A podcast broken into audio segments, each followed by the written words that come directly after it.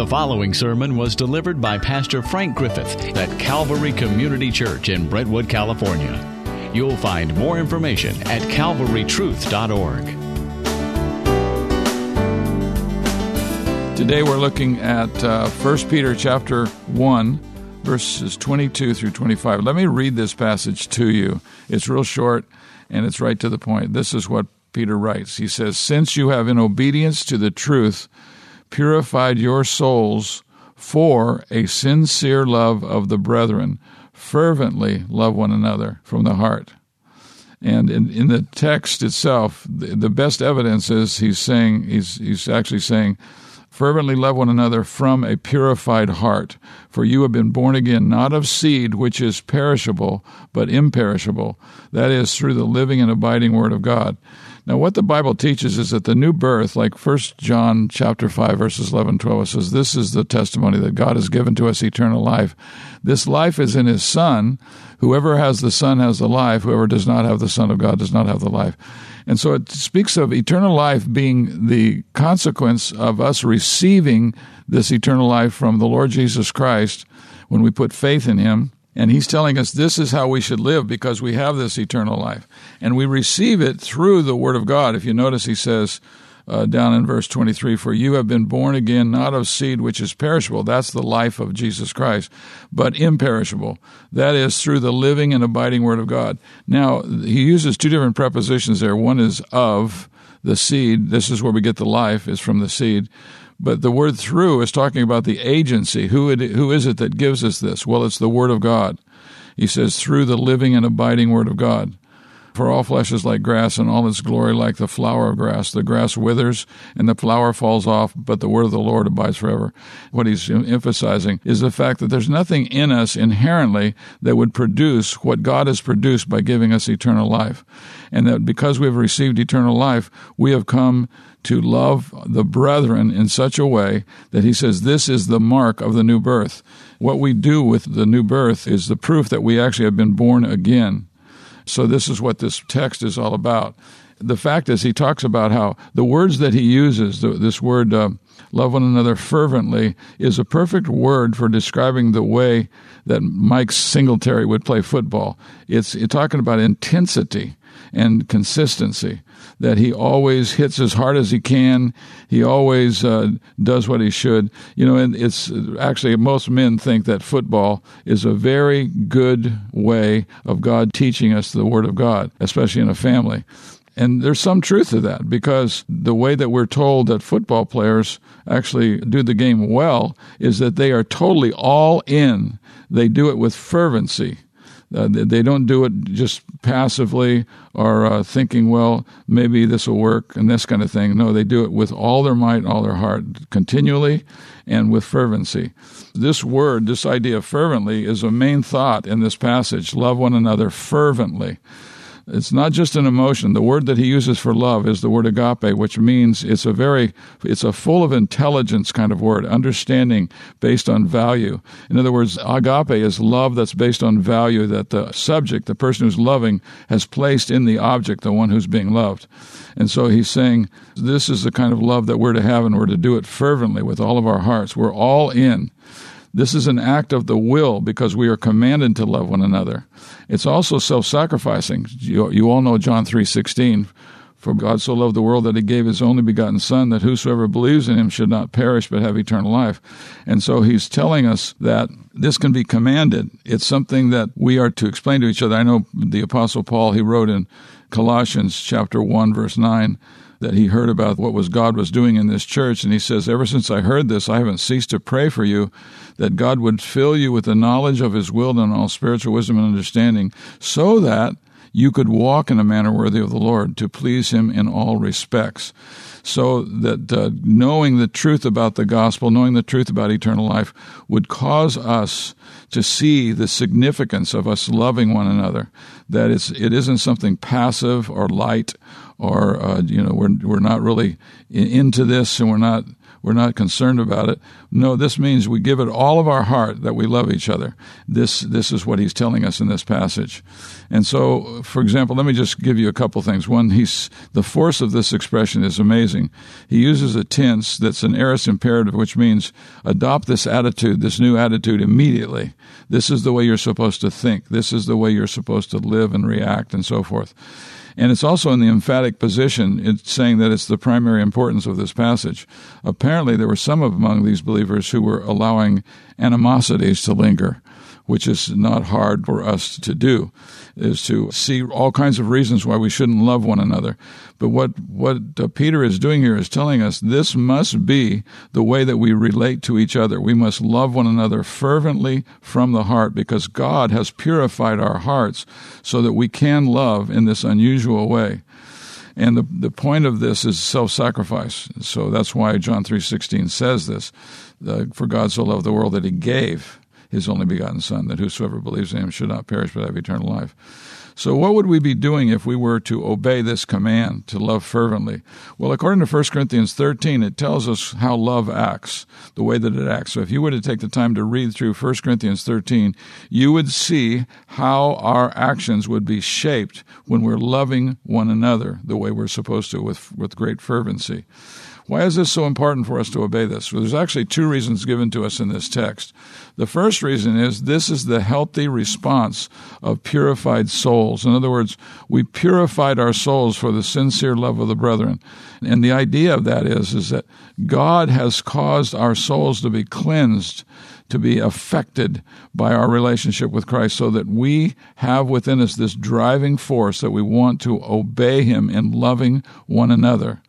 In this passage, for example, in verse 1 of this chapter that we're looking at, he says that we were chosen. In verse 2, he says that we were sanctified. In verse 3, he's, this is verse 2 again, we obeyed the gospel. Another one in verse 2 is that we were sprinkled by the blood of Christ, which means that's just a way of saying the work of Christ was applied to our life in a powerful way we were sprinkled by the blood of Christ. That's a very powerful way of saying we were affected by this great work of Christ in laying down his life for us. And then he says in verse 3, we were born again. In verse 10, we received grace. And in verse 18, we were redeemed. Now, redemption always has the idea of a price paid in order to free a slave from his slavery. And that's what happened to us. We were redeemed by the work of Christ so that we were set free from being a slave to uh, the enemy of God. This is the reason that we have been set free so that with fervency and consistency that we would love one another. He tells us that you have purified your souls with fervency and consistency.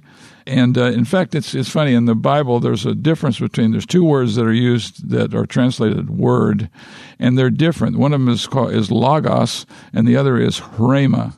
And the difference between them is that logos is a picture of a new truth that has been unveiled to us, so that we can see it and understand it.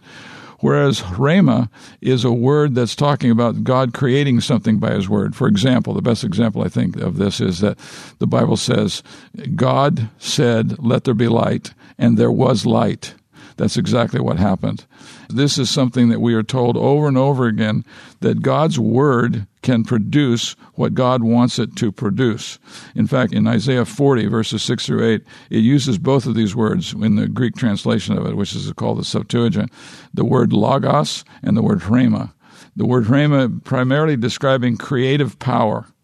And this is what God says He says, Shall my word be which goes forth from my mouth, it shall not return to me empty, without accomplishing what I desire, and without succeeding in the manner in the matter of which I sent it. In other words, God's word, his rhema, is going to accomplish its purpose. I can remember back when I was just a kid, the uh, Olympics in the decathlon, there was a runner, a, a, participant called Bruce Jenner. He was very public. He was a personality, and people knew him. And his wife was the same way. They were very well known. And he won the decathlon. But then they immediately got a divorce. And this shocked everybody because they had been so close and so public. Jenner was a professed believer. What he didn't understand, obviously, was Philippians 2, verses 3 and 4, where Paul writes, Do nothing from selfishness or empty conceit, but with humility of mind. Regard each other as more important than yourselves. This is this is to be the mindset of the believer. We're to love each other in this way so that we consider one another as more important than ourselves. Is there anything clogging up your soul? Something causing you to uh, withhold love from fellow believers? Sometimes this, this happens. It might turn into a trickle. Have you become cool and indifferent towards your brothers and sisters in Christ? Do you approach this assignment like a linebacker or a couch potato? And that's really what it amounts to. Am I going to live the Christian life like a linebacker? Am I going to have my mind set and to love fervently from the heart? Or am I going to be just a couch potato and do what's comfortable for me? What do you need to do right now?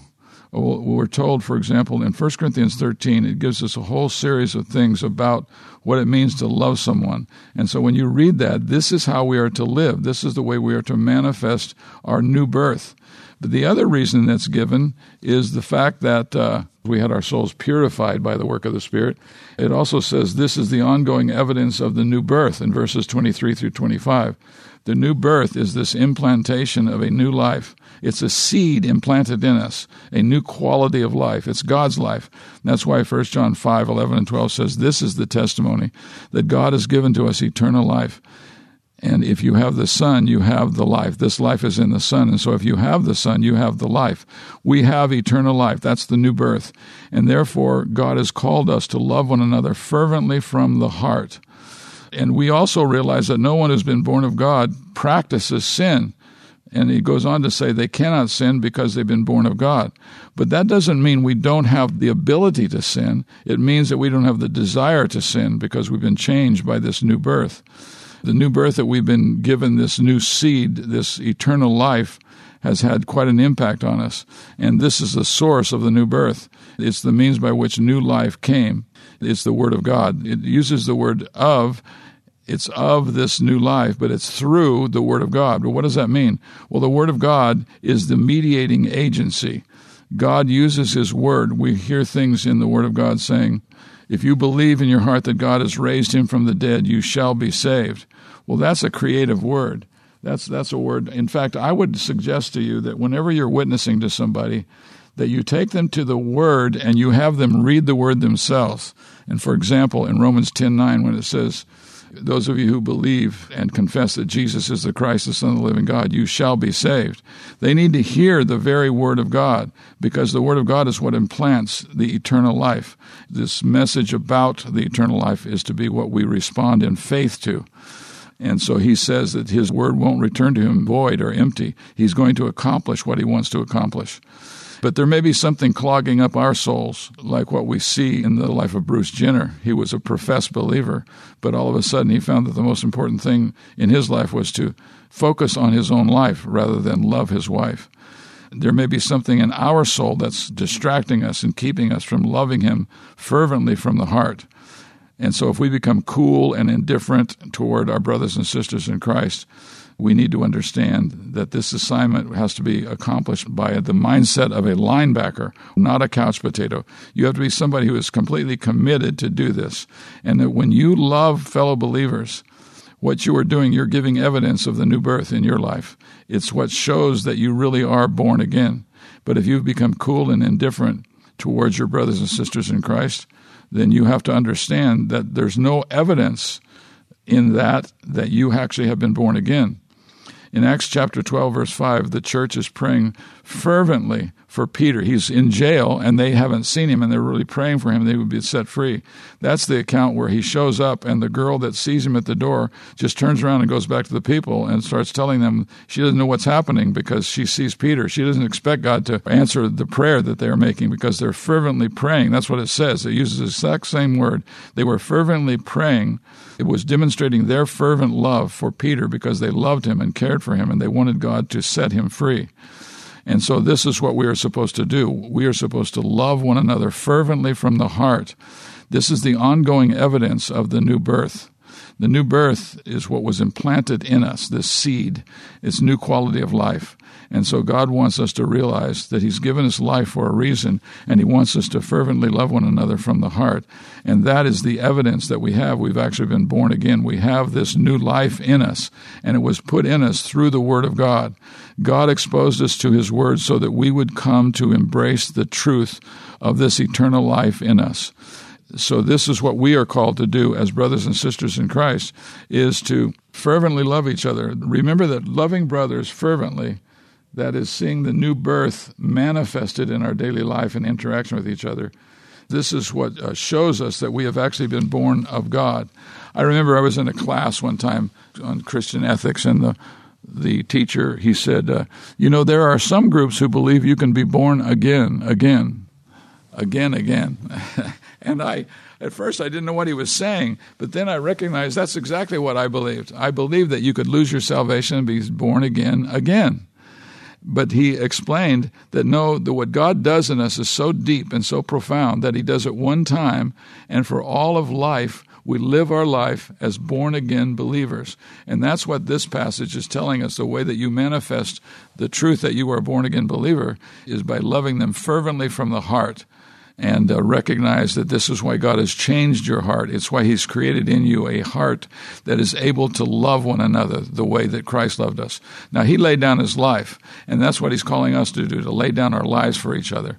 That is, that we would see our brothers and sisters in Christ as being more important than we are and uh, that we love them fervently. We're living in a time right now where people are, some people are so shaken by it. There's so many things going on in our lives that we can't live normal lives. We can't get together with our with people we're close to, and yet this is what God's called us to. He's called us to love one another fervently from the heart, and He will do that if we simply make ourselves available. If we simply say we know that God is in control of all things, and that He sometimes brings difficulties in our lives so that He can refine our faith so that we can more clearly believe and manifest our faith in Christ in our everyday life in the way we treat each other. So I would just admonish you today that you love your brothers and sisters in Christ fervently from the heart. And that will not only show that you're born again, it will also be the, the response, the healthy response of a purified soul God has purified your soul because you wanted Him to purify it. He says in verse 22 For you have been born again, not of seed which is perishable, but imperishable. It cannot rot, it cannot go away, it cannot vanish. This is a living and abiding Word of God. God gave us the Word for that reason, that it would bring us to faith in Christ and we can actually live out our lives, showing by every activity in the way that we treat our brothers and sisters that we are truly born again.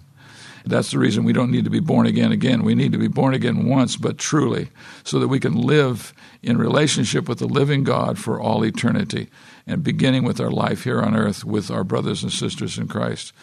And so uh, this week, look up a brother or sister, look up uh, someone that you maybe have not been with for a while, and spend some time with them, simply showing love towards them. Now, sometimes some people are in really desperate situations, so it's very easy to know how you can show them the love of Christ very clearly. But other times, people, everything is going well, but what they need is they need the fellowship of their brothers and sisters in Christ.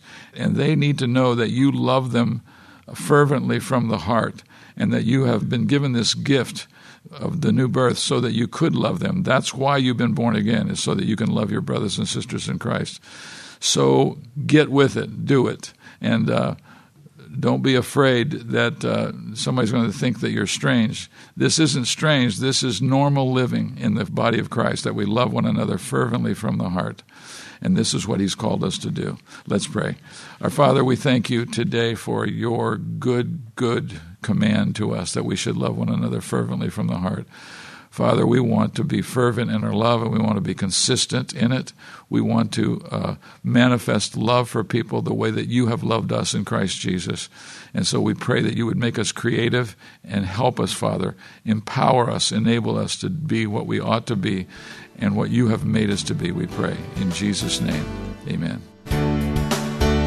To respond to this message or learn more, please visit calvarytruth.org.